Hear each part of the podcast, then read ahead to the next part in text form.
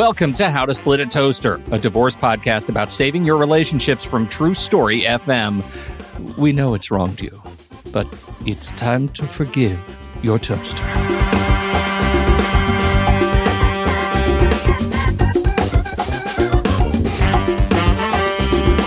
Welcome to the show, everybody. I'm Seth Nelson. As always, I'm here with my good friend Pete Wright.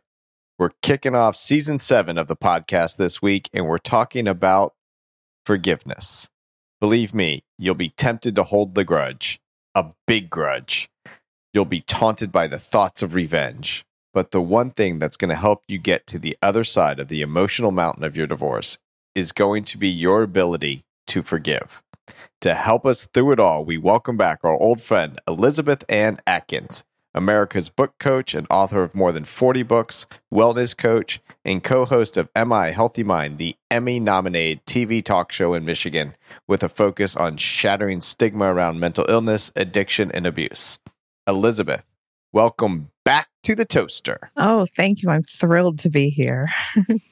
What a good seven, season seven guest Wow. to have you here. Amazing. Kicking it off. Seven seasons of this show. It's Wow. been it's we're really excited to have you here, and I think a really great topic to kick us off uh, and and set the mood um, uh, to to talk about uh, how to. You know, the last time you were on, we were talking about holding your head high through divorce, right, and, and keeping your your spirits up in a time that is very very low. Yes. Uh, and, and so here it, it feels like a perfect chapter 2 to Mhm. that conversation. Mhm. And what better time? Mhm. You just celebrated your 20 anniversary of uh, Leaving my starting your own divorce process. Yeah, Yeah. leaving your marriage. Mhm. So get us up to speed a little bit on on your journey. First of all, for folks who who haven't listened to that original episode in a while, uh, talk about your divorce process just briefly and, Mhm. and lead us into this where you stand on forgiveness. Sure. I was with him for 10 years, and it was a fairy tale that began, you know, in that purple haze of romance, and then it ends in the stark horrors of a courtroom. And I just was so, so disappointed and and hurt and I had a four and a half year old child and I left him and it was horrible for 16 years. He was verbally abusive. I had four restraining orders against him. And then when our son was in college, uh, my ex husband had a stroke and ended up in the ICU, unconscious in a coma. And our son was at college, and I promised him I'd make sure dad was okay because I wanted my son to have a dad. So I literally stood at his bedside and said, I forgive you. And he couldn't hear me. He was in a freaking Mhm. coma. But guess what? Forgiveness isn't about the other person, it's about you.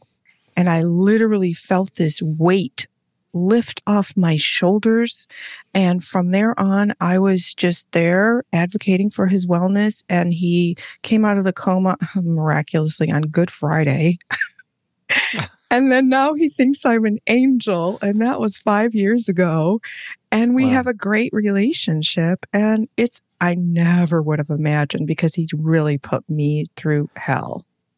Well, and you, so you carried that whole sort of spirit of uh, grudge for many, many years after your divorce. I did. I did, but I always had a turn the other cheek attitude toward the verbal vileness. And Mhm. it was all for the sake of keeping the peace for our son because we still had to be co parents.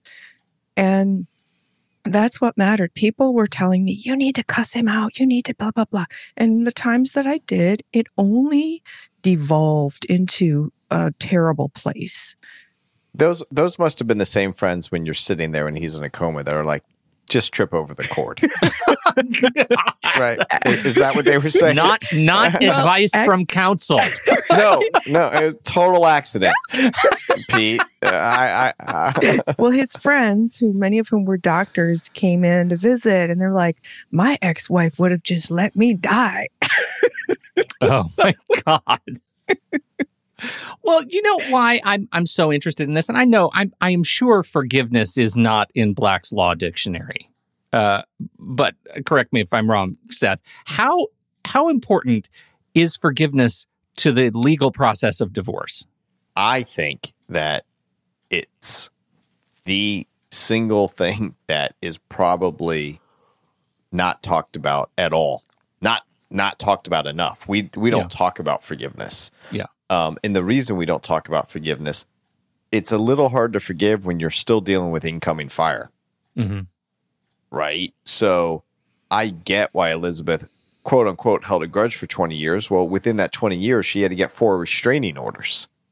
It's a little hard to forgive when someone's stalking you, Yeah. right? Yeah. And it's a little hard to forgive when at the time that I'm talking to them, because as we've talked about before, Pete, whether we like it or not, our legal system to solve disputes is an adversarial system. The worst place to put parents that need to co parent is mm-hmm. in an adversarial position.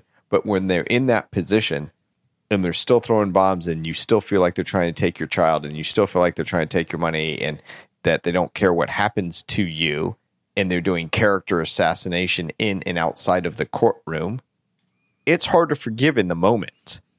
Once you get separated and divorced and you have time to work on yourself, then I think it's easier, difficult still, but easier than at the actual time of the divorce. Yeah, I can I I I can sense that. And I I feel like coming out of this like even carrying the grudge Elizabeth it, it feels like the weight of such a monumental transition for your former spouse sitting in that hospital unconscious you know post stroke is is an act of awakening. Is that is that fair that it that it was a triggering event to to awaken this sort of need to forgive that a fair way to put it Yes, because fair, uh, forgiveness on my part is was for me, but then he had to evolve and and come to n- realize what had happened in the past. So his health crisis that could have very well taken his life inspired him to reflect on the past, and he re, re, he apologized to me and our son. that's what I'm kind of getting at. Like the idea of uh, uh, to to figure out how if you're listening to this, what what you're looking for to find an anchor to to sort of ground you in in finding an ability to forgive. Mhm. Because to Seth's point, like when you are dealing with incoming fire, like how could you possibly even have your eyes open Mhm. to opportunity forgive to Mhm. forgive, right? Mhm. Like is is forgiveness post divorce possible if only one person does it? Yes. if a tree falls in the forest kind of a thing No, because it's all about you. It's it's like um, I think Nelson Mandela said, holding on to anger is like holding on to a hot rock. You're the only one who gets burned. Mhm. Um, so the anchor, the anchor, the inspiration, the motivation. Why should you even bother to invest energy into that forgiveness? It's your future. Because if you carry all that anger, rage, okay, rage. I had a kickboxing dummy in my living room that I called MF, the whole word. That was his name. And I wailed on it daily to get my anger out. I was so mad. And so if you carry that into your future, forget about having a healthy relationship with anyone in terms of romance and trying to. Forget about a relationship. Forget about the relationship you're having with yourself. You're you're just miserable the whole time. You got a Yeah. kickboxing guy that you're kicking the shit out of every day. Right. I got uh, I got to That's tell you, I got better things to do with my time. yeah that's like the most awesome and sad thing i've ever heard It was great, but guess what? I got rid of that guy. I don't have Yeah. a kickboxing dummy. I'm so peaceful and so happy Yeah. and joyous, and I don't look like what I've been through. And that's my mission and my message to share with men and women, especially if they're going through or thinking about or have been through a divorce. You do not have to look like what you've been through, and you don't have to carry the anger with you. You can make peace, harmony, and have forgiveness. And here's the thing my my view on forgiveness. It's really hard. Let me start with that because you have to reach deep inside to your core Mhm. and say all these things and all my perceptions and everything that happened to me that is not my fault to to look across the table so to speak and to tell someone I forgive you and you might get hit with well I didn't do shit wrong I don't know what you're forgiving me about right? Like it, it's it's it's this whole other thing that it makes no difference in the moment what that other person says. The mm-hmm. person that you're forgiving is actually, in my view, the side player, the Mhm. supporting actor at best, Mhm. because it's about you and whether deep in your heart you can say, I'm letting this go. Mhm. And I'm letting this go to the point where I'm saying, I forgive you. I'm never I'm never gonna carry these heavy rocks on my back again. And I'm putting them down and I'm gonna move on with my life. Mhm. I'm- That is really powerful. Mhm. Seth, though, like speaking not to you as attorney, but to you as uh, divorcee, the your divorce was not terribly contentious, right? I mean, you you didn't. Did, In and out in three months. okay, so Whole divorce done in three months. It it was emotional. It yeah, was yeah. it was difficult, but What did you have to? What did do? You, uh, talk about your experience of of finding forgiveness in you know a what is a emotionally small divorce. Like I imagine you still had baggage, right? Oh, hell yeah. Absolutely. I actually think the true forgiveness didn't come for years later from both sides. Mhm. I- I'm just trying to, like, if I can even picture the moment that it happened, and I don't know that I can picture the moment that it happened. I do know that um, at one point I called up my former spouse and asked for her daughter's social security number. It was my former stepdaughter. And she's like, Yeah, you can have it, but why? And I said, No, I'm getting some life insurance and I want to leave her a little bit. And she goes, You don't need to do that, but it's very generous. You really should save your money on your premium. I'm like, Look, don't worry about it. It's not that much more in the premium for what we're getting for uh, our son. And I said, But please don't ask me how much I'm getting because I'll tell you the value of the life insurance. And she goes, Okay, I won't, but why? I said, Because you'll want to whack me. right? and and this is the moment this is the moment I knew she had forgiven me Mm. because she says to me, the time for that has passed. Oh wow! Oh, wow! Which I thought was hilarious. That's Oh, amazing. yeah. And, and you didn't so even have to get a, to have a stroke yourself to get there. exactly Uh-huh. exactly so we certainly got to where we forgave each other. Um and, and you know as, as you know pete we have a, a very close relationship. Just last night there was a function at my uh, son's school. We sat next to each other. Her uh, husband was there who's an amazing uh, role model and loves my son to, to death. So it's all great now.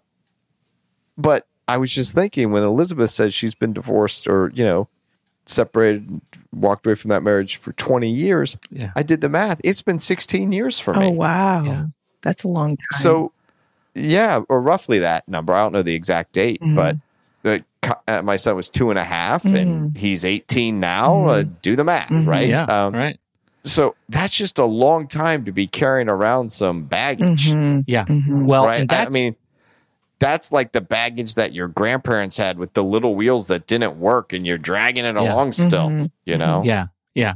And I think that's really important because I, I want to underscore the value of forgiveness not as a measure of the size of the of the uh, struggle in your divorce because to elizabeth's point right if it's not about forgiving the other person if it's about allowing yourself to wake up to this to forgiveness then it doesn't matter how big the baggage is Mhm. it doesn't matter Mhm. it it is it's all right. I mean, that's I, I'm I'm thinking if I'm listening to this, I need to be reminded. I'm saying this out loud because I, Pete, need to be reminded Mhm.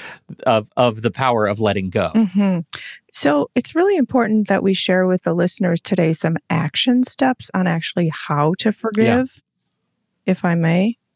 Please, Okay. yeah. Because I was thinking you just drink a bunch of tequila and you're good. yeah. Isn't that the start? That might swallow be a once you swallow the worm, you're okay. Isn't that how? It, I think that's how it what it's like. That would be fun and a temporary fix, but you wake up hungover and the problem is still there. So, Yeah. um, so for me, journaling was probably number one. Sit down, get quiet and still, and block out all the noise, turn off all your devices, and just start writing. Writing, I forgive myself for, I forgive myself for that, this, and just keep writing. Let it pour out. It's just like when you ate something that upset your stomach and you throw up, you feel better because it's out of your system. So when you write, you're purging those emotions out. You can be as vile as you want to be because it doesn't hurt anybody. It's just on the page of your laptop or your journal that you're writing in. And so write. And with that, just remain quiet and still and contemplative and really think about these questions Who am I? What do I want? What's blocking me from that? And what action steps do I need to take? I had a very So Elizabeth, on on all that, that's all internal looking. You're forgiving yourself. yes, It's not about the other person at this point. we can't control the other person. This is my that's my favorite thing. My first therapist told me a thing that stuck with me for 35 years. Mhm. Your power ends with your skin. Ooh. Isn't that awesome? Right? Yes. Like I love that. I think your power ends with your skin. You can't like what what are you going to go to You beat someone into forgiving you? Are you going to hold them down until they forgive you? Of course not. Mm-mm. Right. You what you can do is inside. Mhm. I'm sorry. So, go on. Seth, the more you do that, the more resistant you become to whatever shenanigans they engage in. So, as I did this process for myself, and he would glare at me in a really mean manner or say something horrible to me, I literally had a Teflon shield around me. Like when the rain um, beads up on your windshield because you just got your car washed, it would roll off, and I would drive away feeling nothing, zero because I, on the inside, had erected this shield around myself because I was doing the work. Yeah, I call that why do you care? I literally I had this conversation with a client yesterday. They're so upset about what other people are going to think, whether, you know, what his mm-hmm. family is going to think that, you know, we he won this because we settled. It's a great settlement Mhm. for my client, you know, and she actually understood it was a great settlement for a lot of reasons. And, um, and oh, but what he tells other people, like, why do you care? Mm, Well, what you really, and we've talked about this before on the show, mm, you have no right to know what other people think about you. mm. And why Wow. do you care? Wow. Right? Mm, that's powerful. Wow, that's I like really say that again. Talk about that. You have no right. to You care. have no right to know what other people think about you. Wow. But Seth, what if I really, really want to know? Oh, that you, you know, fool's errand. you might really, really want to know, but why does it matter? oh. Is it going to change you on what these people think about you? And I guess comp, uh, corollary question: If it did change you, are you? Is that really the person you want to be? Mm, Who just changes because of what other people think of you? mm. Oh, That's heavy. Yeah. And it served me well. yeah. I mean, because what it does is it frees you. And, and I think this has happened to me in the arc of where I am in my life and my career. Mhm. Um, but it frees you from um, the stressors Mhm. of trying to make people happy. What do they think? Am I doing a good job? Am I not? Now, look, I get it. If you are a young professional in a career Mhm. or a brand new lawyer out of law school, you're going to care what people think about Mhm. you, right? We always said it's your reputation, it's your reputation, it's your reputation. Mhm. Your reputation and your character, you hope match. You can only control your character. You can't control your reputation, right? Mhm. And a lot of what that happens is, I think, to Elizabeth's point, is how people receive what you're saying. Elizabeth's saying you forgive yourself. You can't control what the other person receives or how they do it. And Yeah. Elizabeth might have said to him 10 years into this, I forgive you. And he could have shot stuff back. And if she had done that hard work and, you know, all that water coming back at her hits that windscreen and it just goes right off, Mhm. right. that's great Mhm. because it's not about what they're saying or what they think about you. Yeah. Yeah. Wow. So uh, I believe in the power of energy. And I also believe that my healing energy by osmosis transferred over to him somehow because it's it's unbelievable the harmony that we enjoy now we can go out to dinner with our son and have a ball and everything is good it's like that seems like a whole different era he's such a nice guy and super sweet toward me. It's it's mind blowing. It's not romantic. It's just harmony. Kind. It's awesome. We're friends. Yeah. That's weird, right? That's weird. But you know, I mean, that's like what, like I, I, okay, not, I, am not divorced, but I look at at you and I look at at Seth, and I've heard for years the way he and his former spouse uh, relate to one another, and that is the the metamorphosis of relationships over time, right? Mm-hmm. Like we should expect nothing less mm-hmm. than every other relationship in our lives that they change. Mm-hmm. Sometimes they we move on from them. Sometimes we evolve into them. That that's that's beautiful, right? Mm-hmm. That is a beautiful thing. But it, fe- it feels to me like it does not come. It cannot come until you break down this particular wall and forgive. Mm-hmm. No, everything is on the other side of that wall. yeah. Your best life is on the other side of that wall. Your peace, your wellness, your new relationships, friendships. I mean, you could hang out with a whole bunch of Debbie Downers who are all mad about their divorce. That wouldn't be fun. Mm-hmm. You want to attract people who are uplifting like you're trying. I like hanging out with those people, Pete. That's a lot of business for me. It's a lot of business. I was going to say yeah. that's that's called marketing. Yeah, I don't know what Elizabeth. Don't listen to her on the show. Good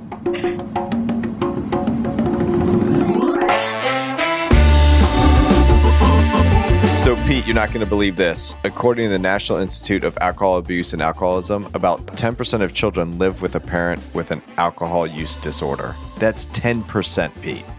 As a family law professional, this is an alarming statistic. I think as a human being, this is an alarming statistic, Seth. We want to make sure that all children are safe, especially children are safe with a sober parent, but we also want to help the child maintain a relationship with both parents. And balancing this is one of the hardest things to navigate in custody litigation.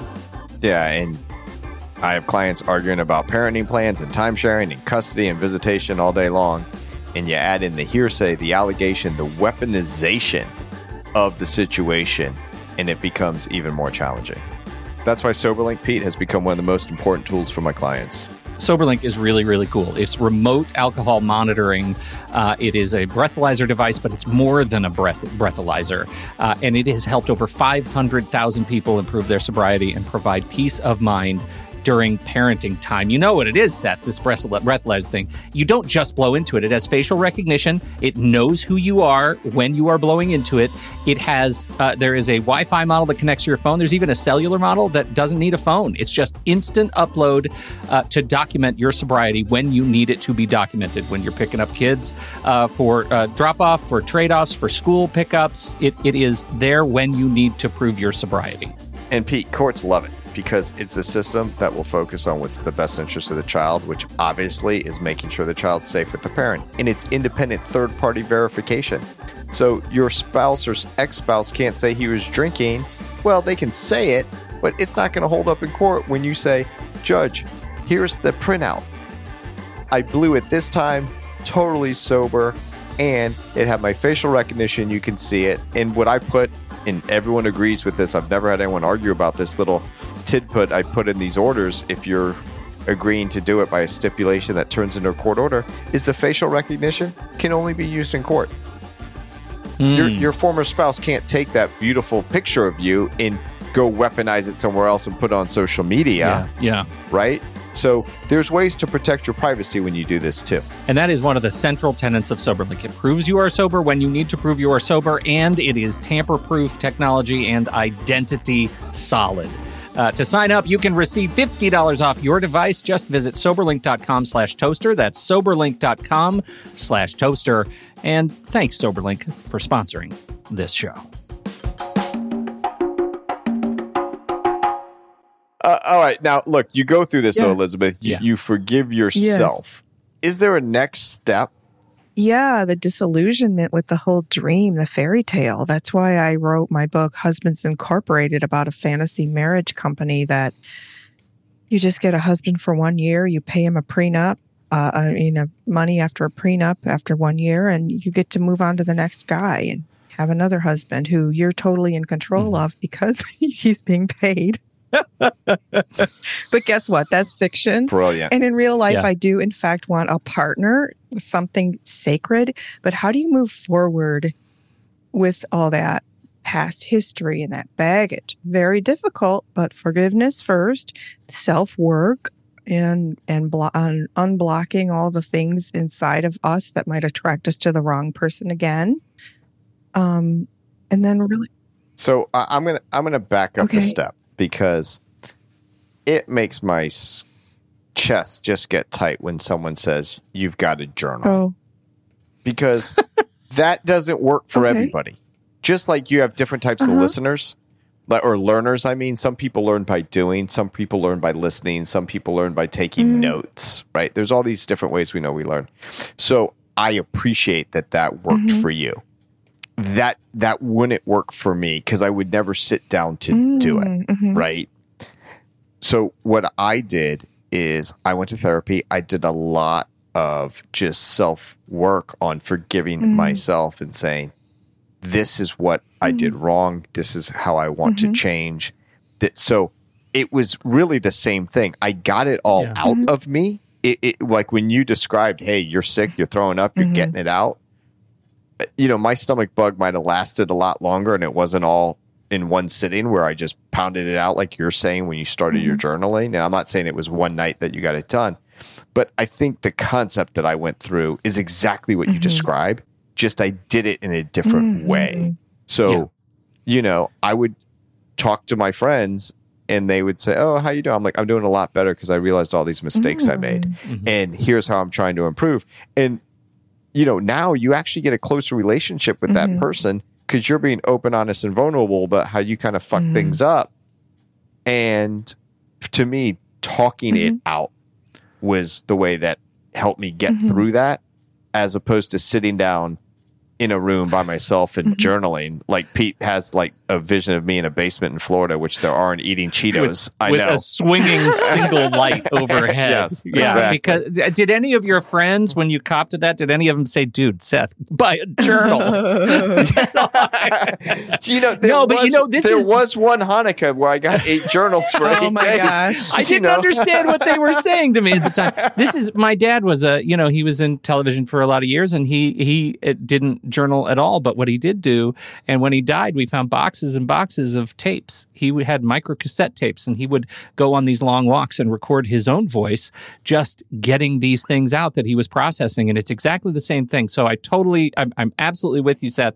Uh, it, it, it journaling can take many forms and we use the word as a as sort of a, a major category label for figuring out how your brain Mhm. processes and um, you know I, I love journaling elizabeth's a journaler seth might not be a journaler he's not as cool but he's still Mhm. present so Yeah, so that's such a great, great point because not everybody journals, but I also had therapy, which was extremely helpful to identify my wounds so that I could heal them. So that next time I attract Yeah. somebody who's also healed on those levels. But very importantly, whatever it is, your therapy, your journaling, the equivalent of where you find peace and clarity, that could be hiking in the mountains, that could be swimming, that could be cooking, whatever is your peace and Oh my God. I'm so glad you said cooking. and I'm serious. And I'm stopping you on this point for a reason because it's a daily activity. It doesn't have to be this glorious setting that you see in the movies where you come to some epiphany, Mm-mm. right? Mhm. It, it's the daily little things that you do that you can find that most inner Mhm. peace. Mhm. Um, and look for those. You actually are probably doing them Mhm. anyway, but you might not be doing them with any real conscious Mm-hmm. thought. But I think that forgiveness comes from the co- conscious thought Mhm. process. Mhm.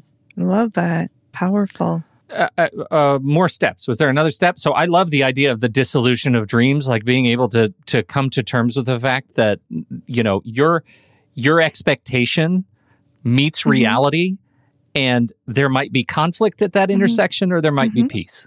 Right? You could you could be frustrated that your dreams will never come true, or you could just be in awe of synchron like the synchronicity that can or serendipity that can occur at the when you get there. Yeah. Um, Yes, absolutely. So the next the next step is use your imagination because my whole time journaling about the divorce, I never said divorce. I called it the harmonious resolution. And it was anything but that for 16 years. But guess what? In Yeah. that right now, it's a harmonious resolution. And that was the word I used for it. You can call it the law of attraction, faith, belief, whatever. It's what manifests. So, regarding yourself, what do you want next? Who do you want to be? Where do you want to go? What do you want to have? And how do you be him or her or they, them? So, Yeah. just believe. So, I had this vision in my head of who I want to be. And guess what? I'm her today. it feels Mhm. awesome. I am her. It took a long time, but I literally, the way I dress, the way I live, the way I relate to other people, the way I think, I have become that person that I envisioned 20 years ago who is courageous and confident and living the way I want to live my life. So it's really exciting. On that point, I hear this a lot. I'm never getting married again. Mm. Oh, You know, I'm never getting Mhm. married again. And really, what I hear them Mm-hmm. saying is, I don't want to go through this bullshit of a divorce Right. again. Yeah, yeah. I don't want to go through this dumpster fire again. And the way you get away from the dumpster fire, you just don't get into the Mhm. dumpster, Mhm. right? You don't get married Mhm. again. I was wondering what you're going to say with that one, Pete. I did that just for you. Get in a dumpster. So My I, I God, the perfectly visual was saying too that. much. I know. So, but my point on that is what I tell them when they Mhm. say that is I appreciate that you're taking a simplistic view. I'm never getting a divorce again. And the way I'm going to prevent that is not get Mhm. married. What I tell them is take the harder view. I'm ne- never getting a divorce again because the next long term relationship I have is going to, there's only one way out. This is what my fiance tells me. There's only one way out, and that's death. Now, you Yeah. can take that as a threat, or you can just take it on, Right. hey, we're happily ever after till the day we die, right? Yes. Yeah, right. But do the work because every single one of those people end up dating someone and then they want to be in an exclusive Mhm. relationship and then they get all freaked out on whether they get married or not. And I was like, seriously? You've been dating this person for however many years and you don't think breaking up with them is going to be Mhm. difficult? I get Right. if you their name's not on your house, it Mhm. might be easier, but let's do the hard work where that relationship lasts the way you would expect Mhm. it to. And how do you make that happen from Mhm. your end? You do what Elizabeth did and you become the person you want to Yes. become. Because you're never going to make it without that. Yes. I love what you just said. That's awesome. I, I think Elizabeth has been having tequila because she's agreeing with me way too much I in the show today. I haven't had to ring my bell I have once. had though, nothing so but that's yoga today in terms Uh, of getting high. I, you know, it's so funny you say that, Seth. I wonder, like, I know you probably aren't tracking this, but I wonder if you started a little, a little just sheet of hash marks. How many people say I, of your clients? How many people say over the course of a year, I'm never getting married again? Like a week after their divorce. I, I imagine that that's close to hundred percent, and then Oh, yeah. No, I, I don't need hash marks. It's all of them. Mm. it's all of them. I I've, I've Yeah. got a buddy who finished his divorce and he went through that same cycle too, except for his was a little bit more complicated. He was like, "Oh, I'm never getting divorced again. I hate it," and that was, or I'm never getting married again. Absolutely hated that. And then he was like, "Okay, maybe I just need to have a lot of sex." And then he started exploring that. He was like, "Yeah, I kind of want a relationship." And now, apparently, part of the stages of recovery is I think I'm going to be in a thruple or an open Mm. relationship now. And then he realized after six months that's not any fun either emotionally. And now he's back around to, I kind of can't wait to get married again. And that feels like an, a really interesting circle of evolution, of realizing, of, of rediscovering self in the process of exploration after divorce. And I know that was the that that was part of what we wanted to touch on today uh, with you, Elizabeth, is how you transition from forgiveness into ongoing self care, leading to hot dates. And Pete, So, we have yeah. to answer that question. I want to do that. I'm sorry to interrupt, but Yeah. polygamy is a crime. Okay, because you just talked about a guy doing all sorts of stuff and then wanting to get married. So I don't want him to marry more than one person at a time. Oh yeah, no, I don't think he wants to do that. okay, just I don't think making he wants to marry more than one person. I think he's just done with the thruple culture, which I don't think was what it was stepped up to Oh, be. funny. All right, Your mileage an- may vary. No judgment. Please thruple it up if you want. So I, think don't- that have no evolution, judgment. Pete, that you that trajectory you just shared, is really common. Um, I personally, after all that I've been through, I still believe in finding my sacred person who views a relationship as as as a gift, a blessed gift that I believe it is. I want my notebook person, the movie The Notebook by Mhm. Nicholas Sparks. I want that person who is going to lay down next to me when I close my eyes for the final time. Like, that's not selfish. It's Yeah. like they love me that much or I love them that much. You know, it's interesting you say that because how much of him, your ex husband, being absolutely vulnerable played into you being able to forgive him? Mm. Because he couldn't hurt you at that time. He couldn't have the snide comment back. He was in a coma. So this is a guy at his absolute vulnerability where he will not live without other people taking care of him. Ooh. We get like sound effects today, I know. I know. That's deep. because you just talked about you you want your Yeah. relationship your next relationship where if you're taking your last breath for this person when you're totally vulnerable to be laying next to you and i just envision that's what he might have been doing and that's when you forgave him i think being open honest and vulnerable is so powerful For sure. because that's when i think people will open up and i think with elizabeth's you know life story on this that's he might have had the most power when he was totally vulnerable and he didn't even know it because that opened the door for Elizabeth to say, I promised our kid that you're going to be okay and I'm going to do what I can do to make that happen. And here I am. And I forgive you for all that crazy shit you put me through. But I'm going to keep that word to my son. And part of keeping my word to that son is what I need to do for myself. Now, I'm not trying to put words into Elizabeth's mouth. I mean, she's Yeah. written 40 books. She's much better at this than I. Yeah, she's Uh, she's got them all. It takes work to forgive. It takes work to continue to navigate with all the moving parts, and co parenting is very challenging. And there's triggers, there's words, there's expressions, there's sounds, there's places that can trigger all the trauma that's just one little comment away and it just comes roaring back. And we have to have sort of internal controls in order to check ourselves. That's why one of you said self care a little while ago. Self care is Mhm. imperative. A routine. For me, it was the gym. I just went to the gym. I learned how to strength train. I hit the kickboxing dummy, burned off my anger swimming. It was the best. And it kept me looking and feeling really good too. Um, Self care is also meditation, which is as simple as sitting silently and still and reflecting, turning off all the noise, breathing deeply. Um, Self care is what you put in your body. Don't eat garbage or you'll feel worse because your nutrition affects your mental health, period. So put happy, healthy fuel in your body and you will feel happier and healthier. You raised a really good point about going to the gym and eating Mhm. healthy. And I will tell you where I saw this. And it, it was on Facebook. And it made all the sense to me. It was a picture of a woman working out at the gym who said, for all those people that say that I'm vain and I, I, you know, I need to look good and I eat healthy to look good, what you don't realize is I do all that stuff to take care of myself, and you don't see the trauma I've been through before. And instead of turning to drugs and alcohol and partying late at night, I want to get those endorphins going, and I eat healthy, and I get my exercise, and I get my sleep because that's what makes me feel good. Mhm. And if the result is that I look good in whatever people believe that looking good to be, fine. But that's not why I'm at the Mhm. gym. And I thought that was really powerful where you're taking like, I'm doing this for me. And here are all these people telling me what they think about me, which I don't really care and I have no right to Mhm. know.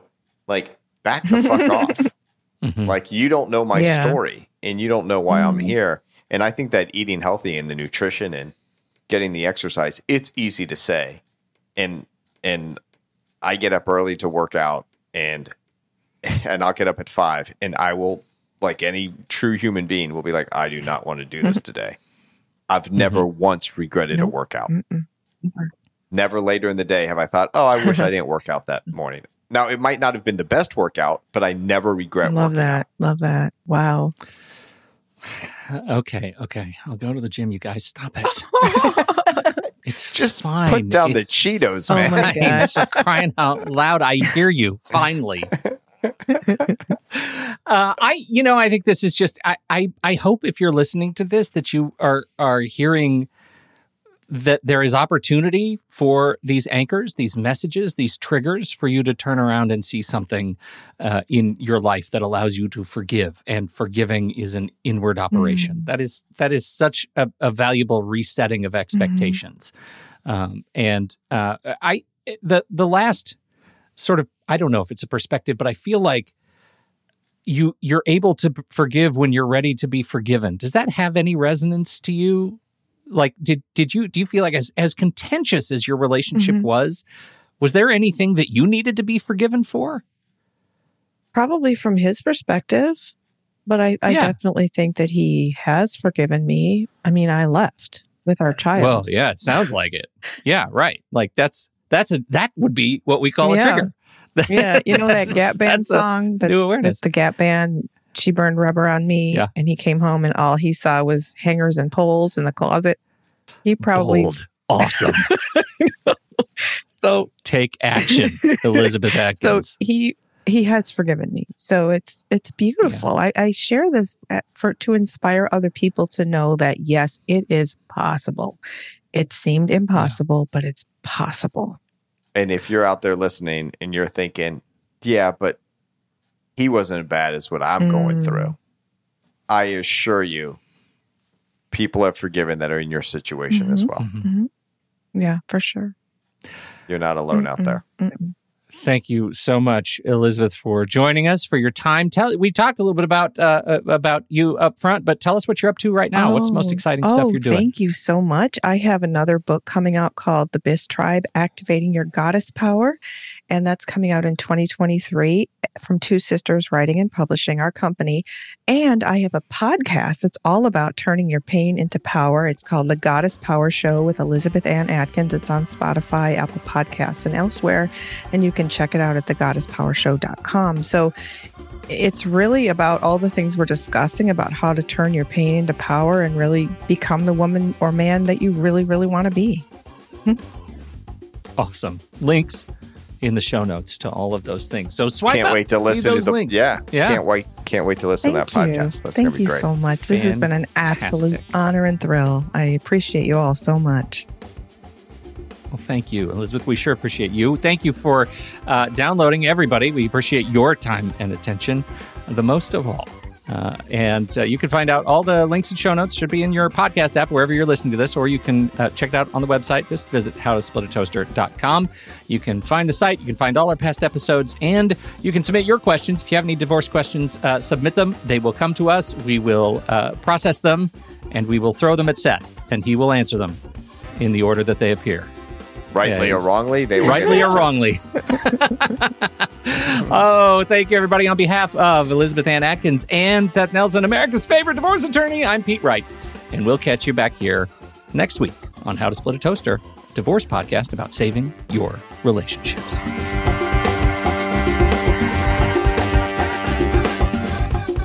Seth Nelson is an attorney with NLG Divorce and Family Law with offices in Tampa, Florida.